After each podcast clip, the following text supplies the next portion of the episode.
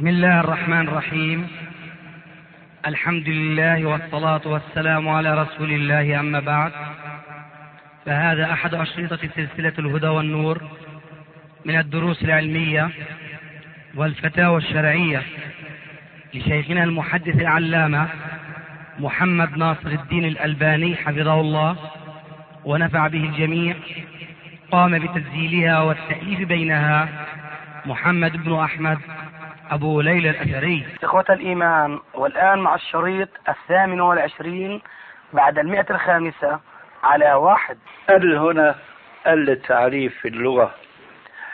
آه، تنقسم عندهم إلى قسمين.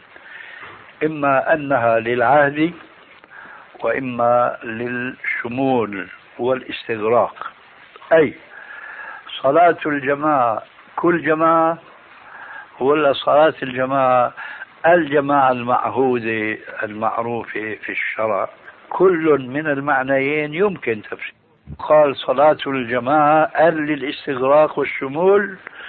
حينئذ يدخل في هذا الحديث أي جماعة صليت ومنها الجماعة التي ضربت بها مثلا آنفا والتي لا أظن آه، فقيها يمكن أن يقول بشرعيتها لعلك تذكر معي المثال نعم.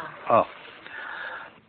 فإذا كنا وقفنا عند هذا المثال وقلنا ما أدخلناه في عموم لفظة الجماعة وتذكرنا الدليل قلنا أنه هذه الجماعة الخاصة ما فعلت في زمن الرسول عليه السلام فهي إذا لم تدخل في عموم قوله صلاة الجماعة.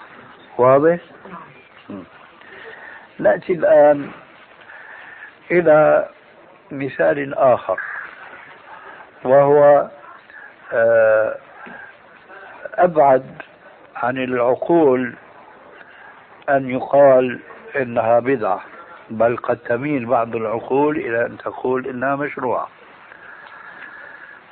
لو أن ناسا أرادوا أن يصلوا قيام الليل جماعة.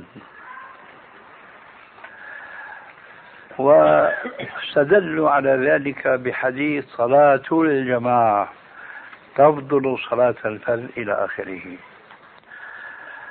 هل استدلالهم هذا صحيح أم لا؟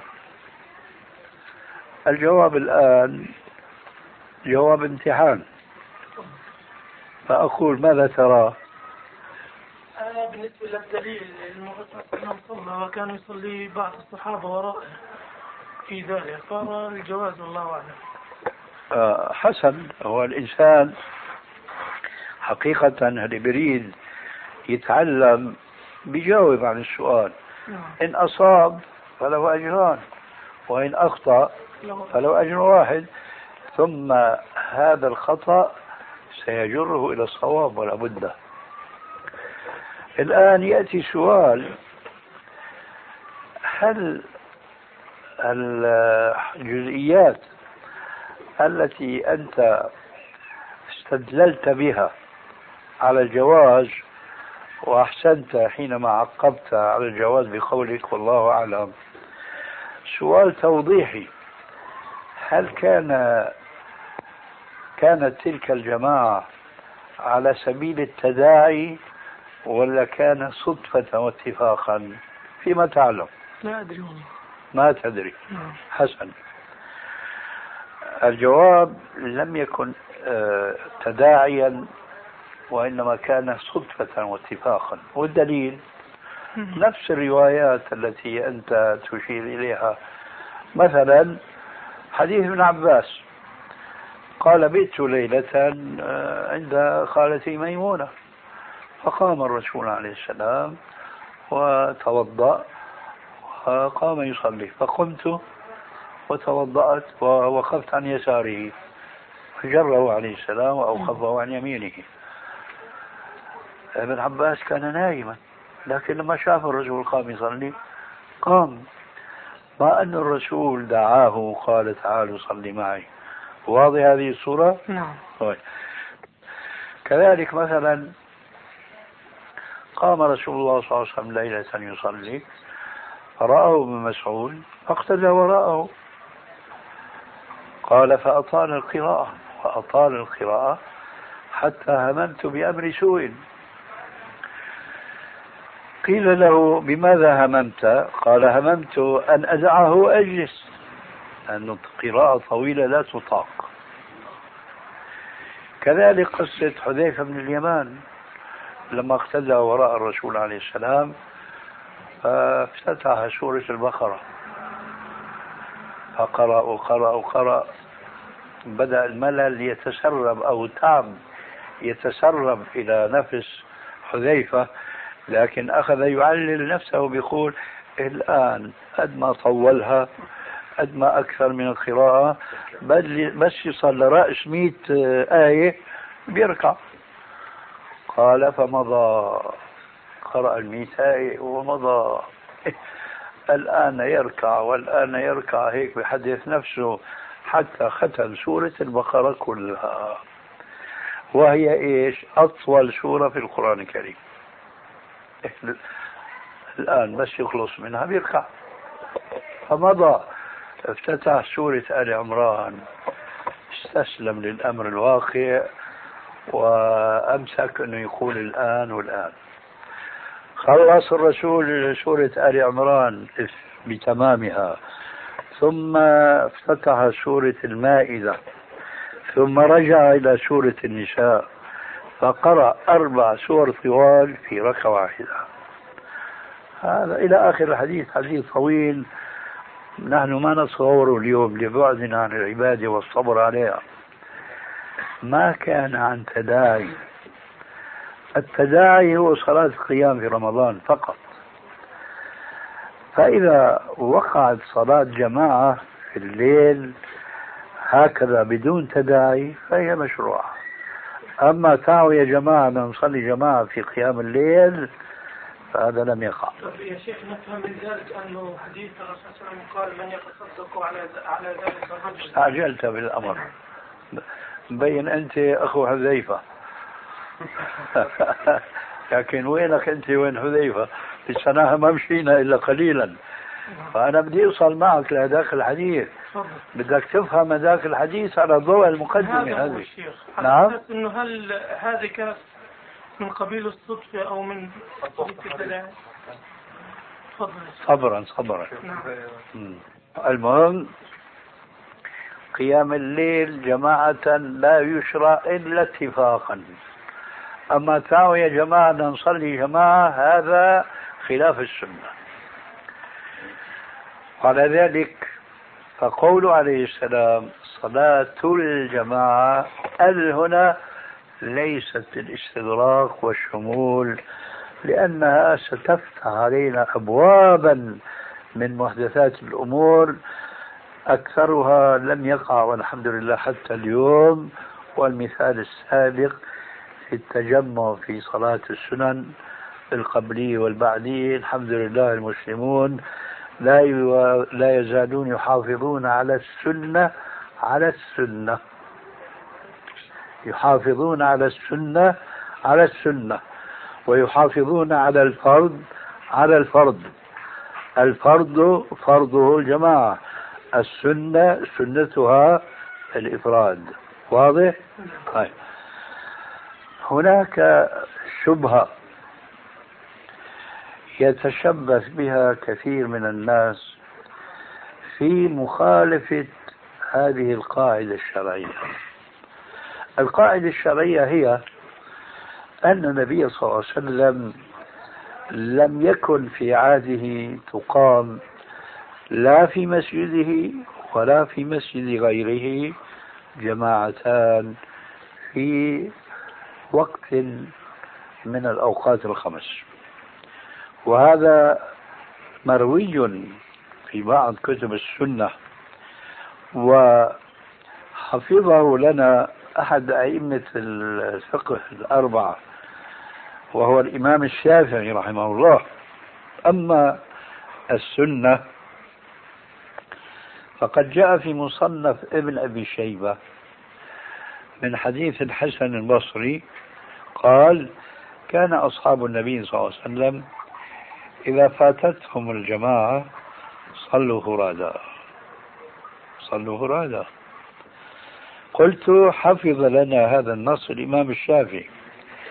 فذكر في كتابه المشهور بكتاب الأم قال وإذا دخل جماعة المسجد فوجدوا الإمام قد صلى صلوا فرادا. وإذا دخل جماعة المسجد فوجدوا الإمام قد صلى. صلوا فرادا فإن صلوا جماعة أجزأتهم صلاتهم ولكني أكره لهم ذلك لأنه لم يكن من عمل السلف. ثم قال وأنا قد حفظنا أن جماعة من أصحاب النبي صلى الله عليه وآله وسلم فاتتهم الصلاة مع الجماعة فصلوا فرادا. وقد كانوا قادرين على أن يجمعوا مرة أخرى ولكنهم لم يفعلوا لأنهم كرهوا أن يجمعوا في مسجد مرتين. هذا كلام الإمام الشافعي كلام إمام فقيه في منتهى الدق في تعبيره. إذا كانت الجماعة الثانية في عهد الرسول عليه السلام غير معروفة فحينئذ تدخل في القاعدة السابقة. ولا يشمله قول عليه السلام صلاة الجماعة. نعود إلى حديثك.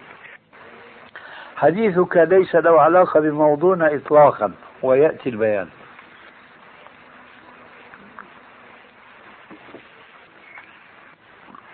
جاء في سنن أبي داود والترمذي وغيرهما من حديث أبي سعيد الخدري وأنس بن مالك رضي الله عنهما أن النبي صلى الله عليه وسلم صلى ذات يوم. ولما سلم دخل رجل يريد أن يصلي وحده. لأن الجماعة انتهت. فقال عليه الصلاة والسلام لمن حوله؟ ممن كانوا صلوا خلفه. ألا رجل يتصدق على هذا فيصلي معه؟ فقام رجل من الذين صلوا مع الرسول وصلى معه. وأرجو الانتباه الحديث يقول صلى معه ولم يقل صلى به. وأظن في فرق واضح بين الحديث وبين ما قد يساء فهمه. فقام وصلى معه. أي من هو الإمام في هذه الصلاة الثانية اللي بدنا نسميها الآن؟ ها؟ الداخل, الداخل. إذا من الذي آه، جعل هذه الصلاة جماعة؟ آه، الداخل أم الذي تصدق عليه الذي تصدق عليه لأنه هو الذي صلى معه وصلى خلفه فتصدق عليه. هذا هو الحديث. الآن نقول ما علاقة هذا الحديث بالجماعة الثانية؟ الجماعة الثانية والثالثة والرابعة وأنا أذكر جيدا لما كنت في دمشق الشام كنت أدخل أكبر مسجد في سوريا وربما حتى في كثير من البلاد العربية مسجد بني أمية. أدخل بعد صلاة العصر فأسمع أذان المؤذن للمغرب وهناك جماعة قائمة تصلي صلاة العصر. نعم. تصور بقى كم جماعة أقيمت بعد الجماعة الأولى. الشاهد. ليس لهذا الحديث علاقة مطلقة بالجماعة الثانية. فضلا عن الثالثة والرابعة. لماذا؟ لأن البحث جماعة ثانية تشبه الجماعة الأولى من حيث أن الإمام مفترض والمقتدون أيضا مفترضون. هذه الجماعة جماعة فريضة. هل هذه وقعت في عهد الرسول؟ عرفنا سابقا من رواية ابن أبي شيبة والإمام الشافعي أنهم كانوا قادرين على أن يجمعوا مرة أخرى ولكنهم لم يفعلوا لأنهم كرهوا أن يجمعوا في مسجد مرتين. إذا مثل هذه الجماعة ما وقعت؟ آه عندنا حديث أبي داود والترمذي نقول نعم هذا الحديث يؤخذ منه أن من كان صلى مع الجماعة المشروعة ودخل رجل يريد أن يصلي فيتطوع عليه ويتفضل عليه ويتصدق عليه بأن يصلي خلفه. أي فيه دليل هذا الحديث بأنه يجوز لمن صلى الفريضة أن يعيدها وراء من يصلي الفريضة بالنسبة إليه فريضة وبالنسبة للذي يصلي خلفه نافلة. بحثنا إذا في إقامة فريضة إماما ومقتدين به. هذا الحديث ليس فيه شيء من ذلك. والذي يؤكد لكم انظروا الآن هذا الواقع الذي نشاهده في بعض المساجد بسبب الغفلة عن العلم الصحيح. دخلوا ثلاثة أربعة متأخرين عن صلاة الجماعة فتقدمهم أحدهم والآخرون صلوا خلفه. من هو المتصدق ومن هو المتصدق عليه؟ لا أحد. لماذا؟ لأنه في الصورة التي وقعت في زمن الرسول المتصدق هو الغني. هذه كسب فضيلة الصلاة مع الجماعة الأولى أولا وثانيا وراء الرسول صلى الله عليه وسلم. هذا هو الغني. أما الفقير هو اللي فاته هذه الفضيلة وهو الذي أراد أن يصلي خلفه. فلما الذي أراد أن يصلي وحده أما هذا الذي حضه الرسول أن يصلي خلفه فقال له ألا رجل يتصدق على هذا؟ فإذا هو تصدق عليه فانعقدت الجماعة به فهو متصدق. أما الفقير فهو الإمام. أما الجماعة الثانية اليوم التي تقع فكلهم فقراء لأنهم فاتتهم الجماعة الأولى. باختصار ليس لهذا الحديث علاقة بموضوع الجماعة الثانية. ولذلك كتب الفقه وخاصة متونها تنص على أنه يكره تكرار الجماعة في مسجد في شرط هنا مهم جدا. في مسجد له إمام راتب ومؤذن راتب. وهذا نص الإمام الشافعي في الأم.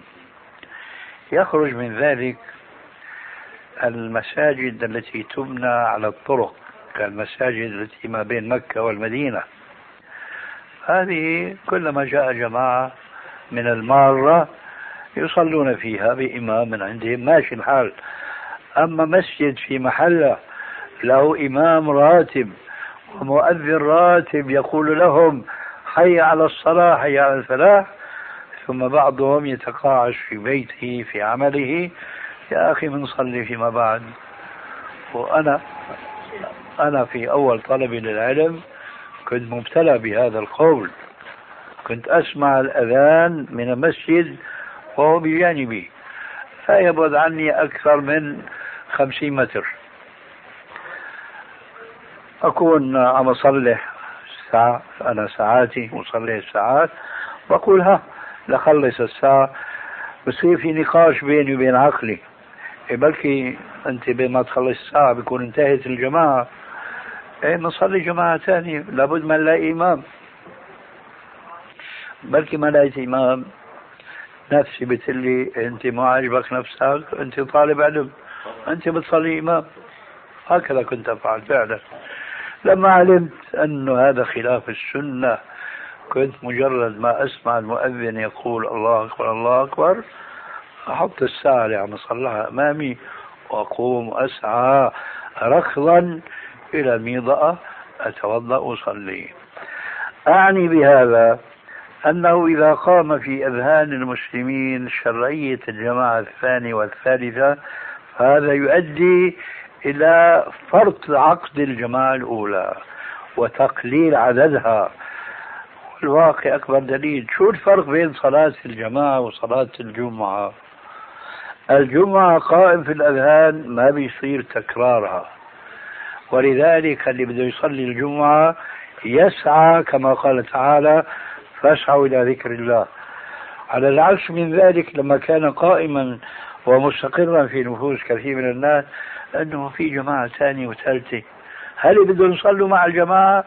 بيتقاعسوا عن الجماعة الأولى بسبب هذه الفكرة القائمة في أذهانهم وهي خلاف السنة. فيكون حصيلة فهم هذه المسألة فهما علميا صحيحا هو مسارعة المسلمين إلى إجابة نادي الله حي على الصلاة حي على الفلاح. ومن الحكم القديمة المعروفة والمروية في بعض الكتب من ثمارهم تعرفونهم. تعرف ثمرة المسألة إذا كانت صوابا أو خطأ تعرف صوابها من خطأها من ثمرتها.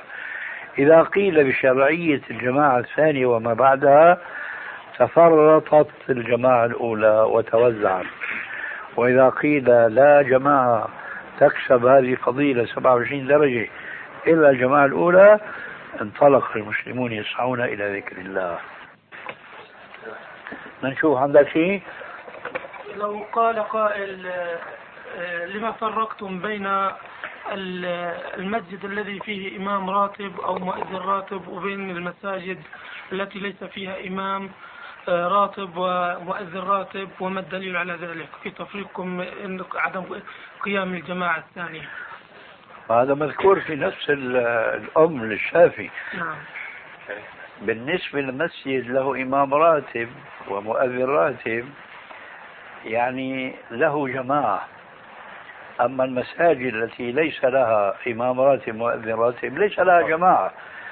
فتكرار الجماعة هناك يجمع ولا يفرق. بعكس تكرار الجماعة في المسجد الذي له إمام راتب مؤذن راتب فهو يفرق ولا يجمع. فشتن ما بينهما. وهذا من فقه الإمام الشافعي. لو أجى شيخنا أبو فارس على المتصدق والمتصدق عليه وشافهم بيصلوا جماعة وأنا ما كنتش مصلي العصر. أصلي وحدي ولا أصلي. معهم؟ وحدي شيخنا.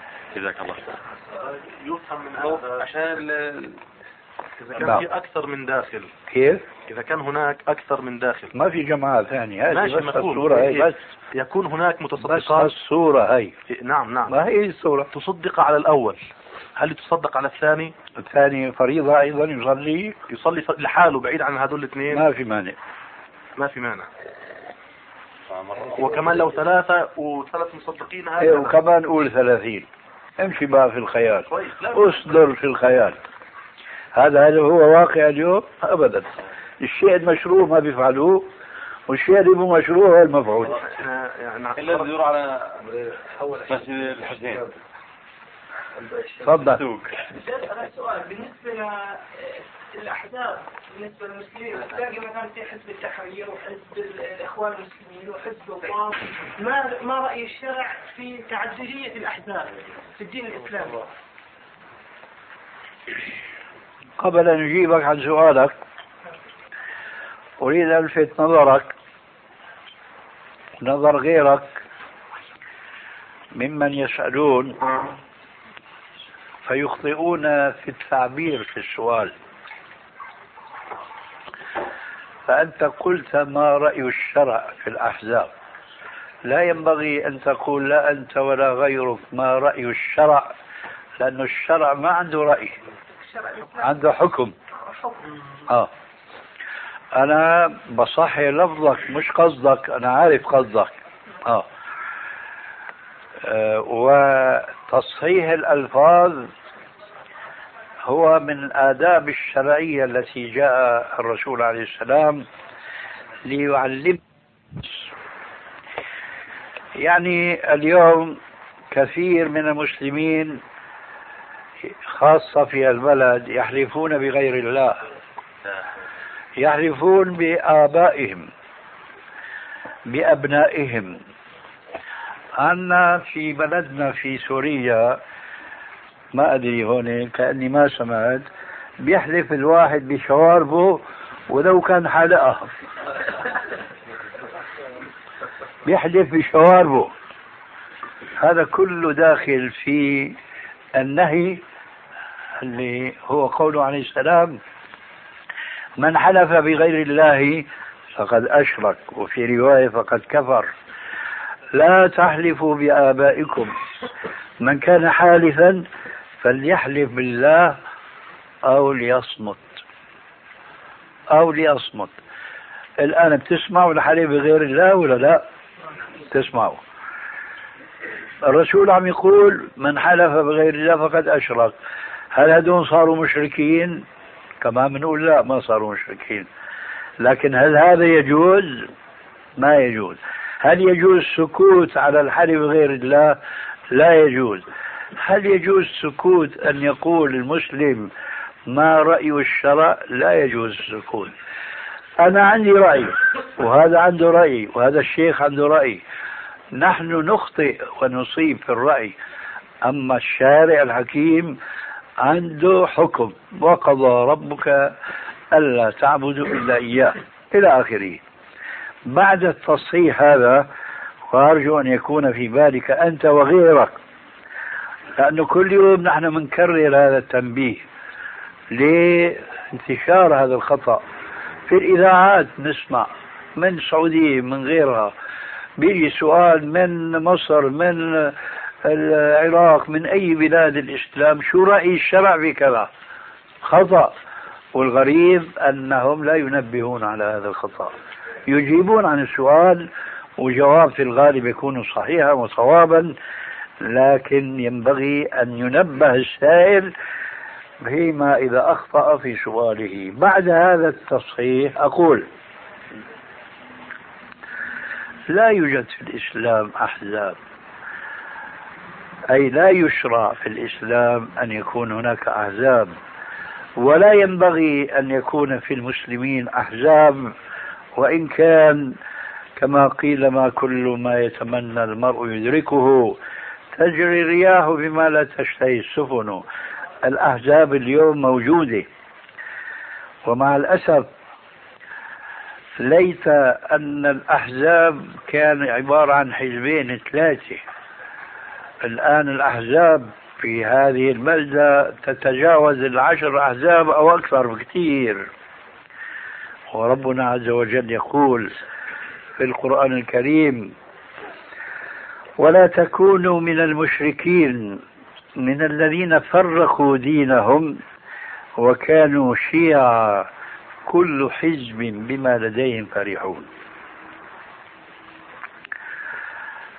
فهذا النص القرآني وحده يكفي ليعظ المسلمين ويذكرهم بأن واجبهم أن يتكتلوا كتلة واحدة وألا يتحزبوا إلا حزبا واحدا.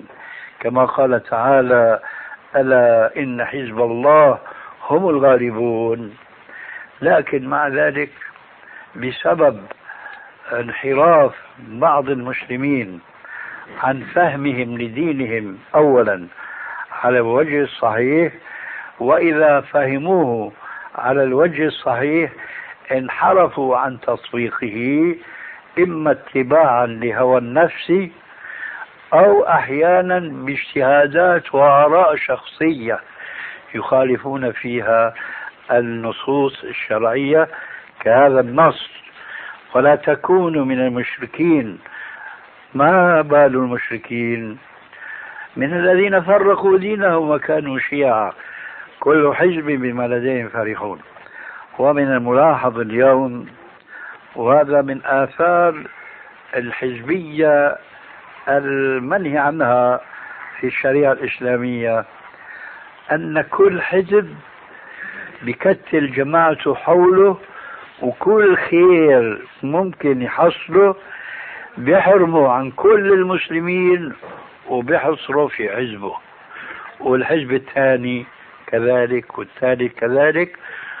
والنتيجة التعادي والتنافر والتنافر والتباغض والتدابر. والرسول عليه السلام نهى عن كل ذلك. في الحديث الصحيح وختمه بقوله وكونوا عباد الله إخوانا كما أمركم الله. لا تحاسدوا ولا تباغضوا ولا تدابروا.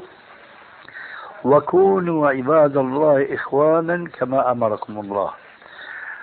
وأنا اعتقادي أن الذي يحمل الناس على التحزب هو انشغالهم عن دراسة الإسلام من أصوله الصافية ألا وهو الكتاب والسنة وما كان عليه سلفنا الصالح. ولذلك قال تعالى وبهذه الآية أختم الجواب عن هذا السؤال ولا ت... ومن يشاقق الرسول من بعد ما تبين له الهدى ويتبع غير سبيل المؤمنين نوله ما تولى ونصله جهنم وساءت مصيره. وين الشاهد في الآية؟ ويتبع غير سبيل المؤمنين. لو سألنا المسلمين عامة سواء كانوا علماء أو كانوا طلاب علم أو كانوا من عامة المسلمين هل علمتم أنه كان يوجد في المسلمين السابقين أحزاب؟ الجواب لا. هذه الأحزاب جاءتنا من المستعمرين الذين استعمروا بلادنا ونشروا فينا عاداتهم وتقاليدهم وأفكارهم ومنها الحزب الشيوعي والحزب الاشتراكي والديمقراطي وما أدري إيش هناك أشياء. فصار البلد الواحد ينقسم على نفسه إلى أقسام كثيرة. ثم تسربت هذه الحزبيات هذه الحزبيات التي سميناها اشتراكية شيوعية ديمقراطية ليست إسلامية مطلقا. لكن مع الأسف تسرب هذا إلى المسلمين. فصار مثل ما قلت أنت إخوان مسلمين حزب تحرير جماعة تبليغ ما يجب هؤلاء كلهم. أن يتكتلوا على كلمة سواء وهي الإسلام ولا حزبية في الإسلام. وقبل إنهاء هذا المجلس يا أبا محمود أوجه إليك نصيحة خاصة ولمن كان ابتلي بمثل ما أنت ابتليت به. هذه الصخرة التي تقدسونها الآن هذا ليس من الإسلام في شيء أبدا. ولا يجوز أن تتخذوها شعار لكم معشر الفلسطينيين لأن هذه الصخرة إنما هي صخرة من جبل. إذا لا يجوز تعظيم هذه الصخرة ولا أن يقول أحد ما إنها الصخرة المشرفة. أي نعم. لأن التعظيم أو التشريف بده نص شرعي من كتاب أو بلا. شك. أليس كذلك؟ وأن يزيد على ذلك بأن الرسول صعد منها إلى السماء وأنه لما عرج به لحقت به. نعم. فوقفت في الهواء. وال... كل هذا ليس له أصل إنما هي صخرة من الجبل. يرد عليهم أنها مباركة كل ما حوالين المسجد الأقصى مبارك. المسجد الأقصى وسوريا مباركة. والأردن. والأردن. إذا كلها. نعم. ما لها علاقة بالصخرة. السؤال الثاني. السؤال الثاني ورد حديث شاعة قال رحم الله النساء المتسرولات. حديث غير صحيح. غير صحيح. أي نعم. آه، وأخيرا شاع بين بعض الإخوان والدعاة ذكر قصة الرجل الصحابي. ذكر قصة الرجل الصحابي الذي لقيه قاطع طريق ليقتله وينهب ماله طبعا فاستأذن هذا الصحابي اللص القاطع قال له إذن لي أن أصلي ركعتين يعني به قضاء حاجة مشان نبين فصلى ركعتين طبعا تفهم الحديث انه جاء ملك من السماء الرابعة وقال المهم أغاثه وانتهت القصة. هل صح هذا أم لا؟ هذا من الأكاذيب التي يذكرها بعض الناس ممن لا علم عندهم بالحديث صحيحه وضعيفه. ونسأل الله عز وجل أن يجنبنا الكذب على رسول الله صلى الله عليه وسلم ولو بدون قصد. تفضل. بالنسبة لحديث آه، اليدان تسجدان كما يسجد الوجه فإذا سجد أحدكم آه، فليضعهما وإذا رفع فليرفعهما فشو مقصود فليرفعهما في الحديث؟ وبديهيا أنه الإنسان يرفع يديه بعد. السجود. يعني قصدك أنه ما بيجوز واحد يتحدث ببدعيات؟ لا يعني ليش آه، شو الحكمة أنه الرسول صلى الله عليه وسلم قال وإذا رفع يرفع هذا أمر طبيعي يتحدث عنه. نعم. فهل أنت سؤالك فليضعهما أو فليرفعهما؟ فليرفعهما. هذا ما يترتب من وراء شيء لأنه لا بد من أن يرفعهما. بارك الله. لكن أنا نعم؟ قول له خليهم بده يرفع طيب يا شيخ، لا بد ما يرفعهما كمان سؤال والله يا شيخ. بس هنا سبقك بها إيه، بدي أسأل يا شيخ عن حديث رحم الله امرأ جب الغيبة عن نفسه. إيه، العجلوني مش حاكي من رواه ولا من خرجه فبدي أسأل عن صحته وضعفه. لا ليس بصحيح وإن كان معناه صحيحا. أما من حيث الرواية فليس بصحيح. ها شو بغي عندك؟ بالنسبة لحديث قراءة أحكام الجنائز أنه نهى الرسول صلى الله عليه وسلم أن يدفن الرجل ليلا حتى يصلى عليه فقرأت الكتاب بس ما استوضحت من آه، الكلام اللي أنت متكلمه. فحابب إني أستوضح منك شخصيا بارك الله فيك. وأظن أنه اللي مذكور في كتاب أحكام الجنائي وبدعوى هو أن الأصل أنه لا ينبغي للمسلم أن يدفن ميته ليلا إلا لضرورة. إلا للضرورة. فإذا وجد الضرورة كأن يخشى مثلا على الميت آه، بسبب آه، الجو حرارة الجو أن ينتفخ أو يخيح أو ما شابه ذلك فيجوز دفنه ليلا. أما أما إذا تيسر له أن لا يدفنه ولا يخشى أن يصيب ميته شيء مما ذكرنا آنفا فينبغي أن يؤجل إلى النهار. عفوا. يكن منكم أمة يدعون إلى الخير ويأمرون بالمعروف أي نعم. هناك بعض من فسرها بجواز قيام الكتل الإسلامية. شو معنى أمة؟ أريد المعنى. الأمة هي جماعة هي طائفة. كتلة تقول. كتلة مش كتل. كتلة يعني كل- جماعة. مش كل الناس. مش كل الناس. إذا يجوز أن تقوم فئة وتقول الأمة. إيه، مين قال لا. وهل يمكن وهل يمكن أن تقود الأمة كتل لكن أنت شبه عليك الأمر. طول بالك شوي. ولتكن منكم أمة يعني جماعة. شو وظيفة الجماعة؟ يأمرون بالمعروف وينهون عن المنكر طيب شو علاقة هذا بالتكتلات الحزبية إيش علاقة؟ ما له علاقة اطلاقا. هل تتصور مسلما يقول بخلاف هذه الآية؟ ولا فإذا ليس لهذه الآية علاقة أبدا أو دليل لمن يقول بجواز ال- الأحزاب بل الآية صريحة بوجوب وجود هيئة وجماعة من الأمة المسلمة يقومون بواجب الأمر المعروف والنهي عن المنكر. والغرض من هذا الأمر هو أن لا نتصور أنه كل مسلم يجب عليه أن يتعلم العلم الشرعي. لا هذا وظيفة العلماء. وكل مسلم يجب أن يكون آمرا بالمعروف ونهي عن المنكر وإنما جماعة من هذه الأمة الإسلامية. المقصود بالآية إذن هو تعليم المسلمين أنه يجب على طائفة منهم أن يرحمك الله. أن يقوموا بواجب الأمر بالمعروف والنهي عن المنكر. هذا من جهة. من جهة ثانية. أنا أسألك الآن هل أنت تظن يا أخي أن هؤلاء الذين تشير إليهم أنهم يستدلون بهذه الآية على جواز إيجاد تكتلات وأحزاب متعددة؟ هل تعتقد أن هذه الأحزاب تقوم بواجب الأمر بالمعروف والنهي عن المنكر؟ للأسف كلها مقصرة هذا هو. فإذا الشيء اللي لازم نقوم فيه وبنص القرآن الكريم مأمورين فيه ما نقايمين فيه. والشيء اللي ما أمرنا فيه وعلى العكس نهانا عنه نتكتل ونتحزب ونحارب في سبيل الحزبية ونعادي في سبيل الحزبية.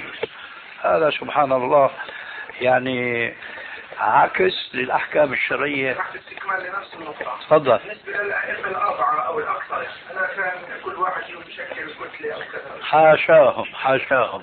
وجهة نظر معليش راح أقول لك وصح لك وجهة النظر هذه. الأئمة الأربعة والأربعين والأربعمية وأربعين ألف وعد ما شئت لأن علماء المسلمين ما شاء الله بارك الله فيهم. ما كان منهم أحد أبدا يدعو الناس الذين حوله أن تشبثوا فيه وكونوا معي ولا تتعرفوا على غيري. حاشاه من ذلك. وأنت لابد أنك بلغك أو قرأت أن كل إمام من الأئمة الأربعة كان يقول إذا صح الحديث فهو مذهبي. لكن أعجب من هذا وأعظم منه أن الإمام الشافعي الإمام الشافعي القرشي كان يقول لتلميذه الإمام أحمد يقول يا أحمد أنت أعلم مني بالحديث. أنت أعلم مني بالحديث.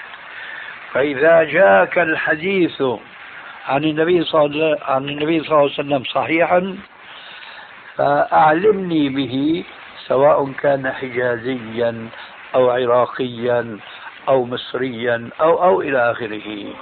هذا معناه أن الشيخ عم يقول لتلميذه ولا شك أنه كل من الشيخ وتلميذه له جماعة له يعني تلامذة.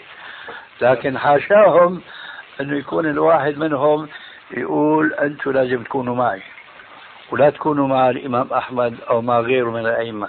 كانوا كما قال رب العالمين بحق في القرآن الكريم إخوانا على سرر متقابلين. لكن شو صار فيما بعد؟ صاروا التلامذة بل تلامذة التلامذة نهون عن هذا التعصب وعن هذا التكتل وعن هذا التحزب. ولذلك فلا ينبغي لمسلم أبدا أن يخطر في باله أنه مثل ما الأئمة الأربعة عملوا أربعة أحزاب نحن كمان اليوم نعمل أربعة أحزاب. وأنا أقول حاشاهم أن يكونوا قد صنعوا أحزابا. ومع ذلك فأقول لو كانوا فعلوا أحزابا فهم علماء. أما اليوم الذين يقيمون الأحزاب فليسوا بعلماء. نعم ليسوا بعلماء أقل ما يقال فأنا ما بهمني بقى الدخول في تفاصيل. فإذا جاز للعلماء السابقين أن يكتلوا أن يحزبوا ومع ذلك فهم لم يفعلوا. فما ينبغي للناس الجهلة من أمثالنا بالنسبة إليهم أنه يقولوا مثل ما هن عملوا حزبيات ونحن نعمل مثل حكايتهم لا. ولذلك هلا من آثار التحزب بقاء الجماعة المتحزبين على لا علم. لا يتوسعون في معرفة الأحكام الشرعية. نعم. طب لو قامت جماعة بدون أن يكون لها رئيس ولا لها مسؤول أو أمير واتفقت مع بعضها البعض على نشر العلم على شريطة أن يكونوا مجتمعين مع بعض. هل في هذا الشيء من هذا الواجب يا أخي. نعم. هذا الواجب. وأن يكونوا على شبه متفقين على أساسيات. ما في مانع يا أخي بس ما يحاربوا بعضهم البعض ما يقولوا نحن فقط والآخرين ليسوا منا. نعم هذه آثار التحزب والتكتل. آه الحق معه. شيخ هناك حديث لا أدري مدى صحته. نعم. وهو أن رجلا على عهد النبي صلى الله عليه وسلم كان كبيرا في السن فوقع على امرأة. فلما جيء به إلى النبي صلى الله عليه وسلم ووجده كبيرا في السن أخذ النبي صلى الله عليه وسلم حزمة من الحطب وضربه بها بدلا من الرجل. فهل يصح هذا الحديث؟ لا هو الحديث ليس في كبير السن وإنما كان مريضا. نعم. كان عليلا. خشي عليه أنه إذا جلد أن يموت. نعم. فهذا وارد. أما قضية سن كبير السن لا. أي نعم. حزمة حطب نعم. صلاة الحاجة هل ورد فيها شيء يا شيخنا؟ إيش؟ صلاة الحاجة. لا ما في شيء صحيح. فيها شيء. ورد لكن ما صح. ما صح. جزاك الله. تسمح لنا يا أبو محمود؟ ما شاء الله يعني اليوم حظنا معك كان طويل. يعني قلما تأخرنا إلى الساعة 12 إحنا ما بنشوفكاش يشوفوك دائما هذول فإحنا لنا الحق يعني. ما أنت كنت ذيك الساعة مدري وين رحت. آه، آه هذا هو. طيب. بالنسبة للروح بالنسبة هل تعود بعد وفاة الروح هل تعود الروح إليه ثانية عندما ينزل إلى القبر؟ وهل يعذب حسب أعماله في القبر؟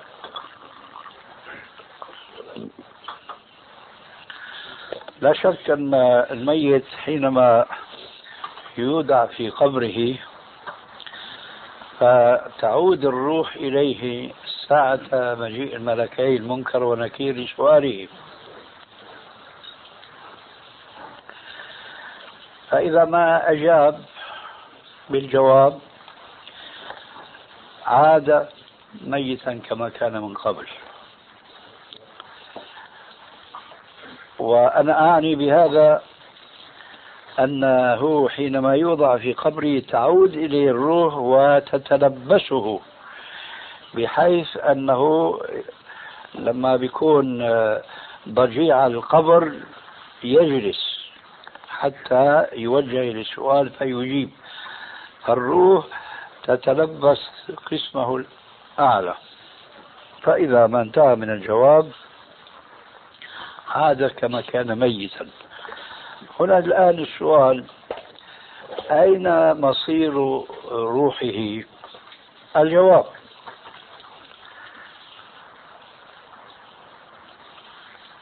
يعذب أو ينعم بروحه لأنه جسده ميت. طريقة التنعيم والتعذيب طبعا هذه من أمور الغيبية التي لا يجوز للمسلم أن يتعمق فيها لأنه من باب الغيب وما نعلم الغيب ولا يعلمه إلا الله تبارك وتعالى. ولكن في عندنا بعض التفاصيل التي عرفناها من السنة الصحيحة. من ذلك مثلا إذا كانت روح الميت مؤمنة يفتح له طاقة من القبر يطل منها على منزله في الجنة فيأتيه من روحها وريحها ونعيمها. ولا يزال هكذا يتنعم إلى قيام الساعة. في حديث آخر أن هذا الميت المؤمن إما أن يكون من عامة المؤمنين وإما أن يكون شهيدا. فإذا كان من عامة المؤمنين فتتنقل روحه من قبره إلى بطن طير من طيور الجنة. فيتنعم بأكل هذا الطير من شجر الجنة. فإذا كان هذا الميت شهيدا فتكون روحه في حوصلة الطير من طيور الجنة. روح المؤمن العادي في بطن الطير. روح المؤمن الشهيد في حوصلة الطير. فإذا روح المؤمن نعيمه إما في قبره وقد يتنقل في الجنة بروحه وليس بجسده. أما إذا كان لا سمح الله آه، فاسقا أو كافرا فيفتح له طاقة ويرى منزله في النار في جهنم ويفتح له يفتح له منها طاقة فيأتيه من ريحها ولهيبها ودخانها فلا يزال يعذب حتى تقوم الساعة. ومن هنا نصل إلى نقطة هامة جدا لها علاقة ببعض مشاكل العصر الحاضر. فلا بد أنكم تسمعون بناس يزعمون بأنهم يستحضرون الأرواح. تسمعوا الشيء هذا ولا لا؟ يعني استحضار الأرواح اليوم من بدع العصر الحاضر وضلالات الكفار الأوروبيين وأمثالهم. هؤلاء لا يؤمنون بشيء اسمه بعث ونشور إلى آخره. فيزعمون بأن بإمكانهم أن يستحضروا روح من شاءوا. من الأطباء من العلماء من الصالحين من الطالحين إلى آخره. واغتر بهم كثير من المسلمين. في مصر في سوريا إلى آخره نحن نعرف بعضهم. فإذا استحضرنا هذه العقيدة الإسلامية وهي أن روح الميت في القبر ينعم أو يعذب أو يتنقل إذا كان مؤمنا إلى الجنة. كيف يمكن استعادة هذه الأرواح إلى عالم الدنيا واستنطاقها واستجوابها؟ هذا من تدجيل الشيطان. على هؤلاء الناس اليوم. إذا تذكرتم هذه الحقيقة فاذكروا معها أن عملية استحضار الأرواح هو دجل عصري. دجل عصري يخالف الشريعة الإسلامية. نعم. تفضل. في بعض العلماء يقول في نزول عيسى عليه السلام أو حديث المسيح الدجال إنه هذا حديث ضعيف وليس له أساس لأنه عيسى عليه السلام يعني بعد وفاة أي أي شيء أي إنسان أو كائن على الأرض لن يعود ثانية إلا يوم إلا يوم القيامة. لن يعود إلى الأرض ثانية. وبقول إنه هذه معجزة والمعجزات انتهت ولن تعود ثانية. وفي آية استشهد فيها بقول يا عيسى إني متوفيك ورافعك إلي. وإلى آخر الآية. فمعناته حصلت وفاة عيسى. فكيف اللي ينزل بعد وفاته؟ نعم. الجواب بكل صراحة أن الذين يقولون هذا الكلام والعهد على الراوي. أي أنت يعني. العهد عليه. أنت الناقل. فهؤلاء الذين تنقل عنهم هذا الكلام ليسوا بعلماء لماذا؟ لأن العالم المسلم من أين يأخذ علمه؟ قال الله قال رسول الله صح؟ طيب بعد قال الله قال رسول الله ما عندنا إلا قال السلف الصالح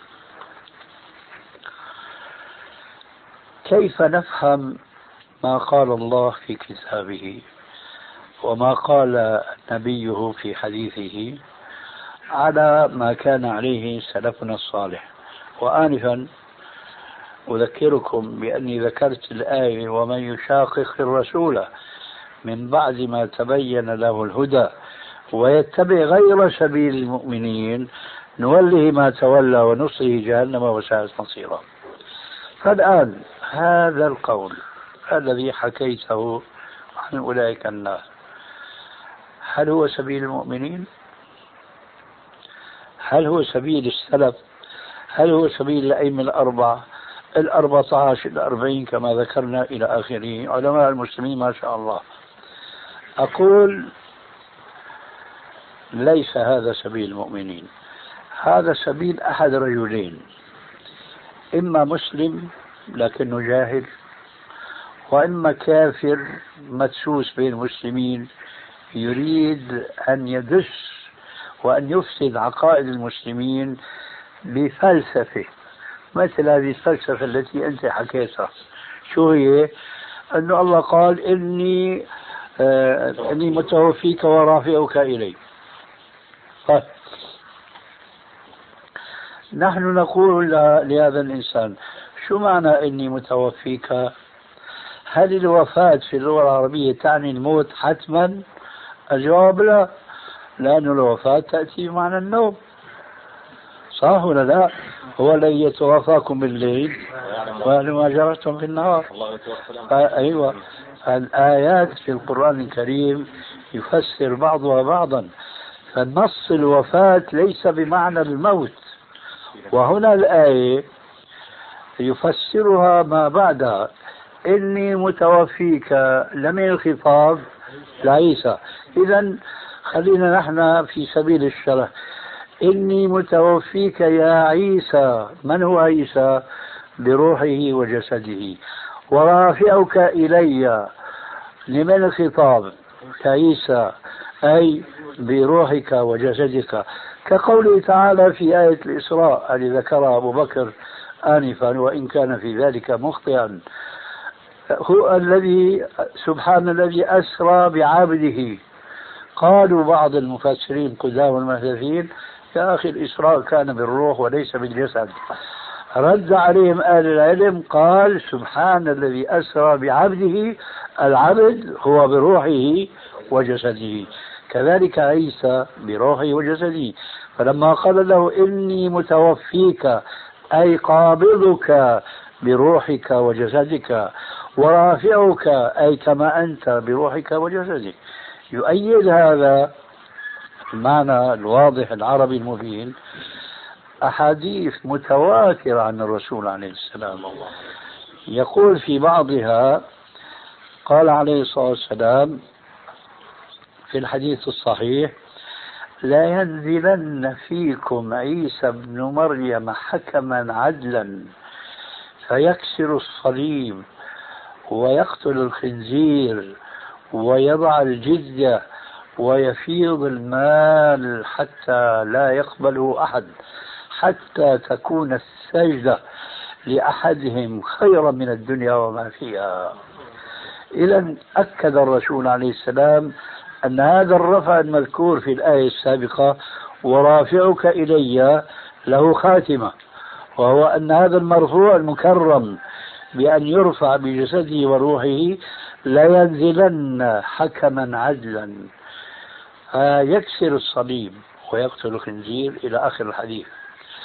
فإذا عيسى عليه السلام حي في السماء وسينزل ليثبت لهؤلاء النصارى الذين اتخذوه إلها من دون الله تبارك وتعالى أنه عبد من جهة وأن محمدا أفضل منه من جهة ثانية وأنه سيحكم بشريعته ويكون فردا من أفراد أمته حتى جاء في حديث آخر وصحيح. إخوة الإيمان تتمة الكلام في الشريط التالي.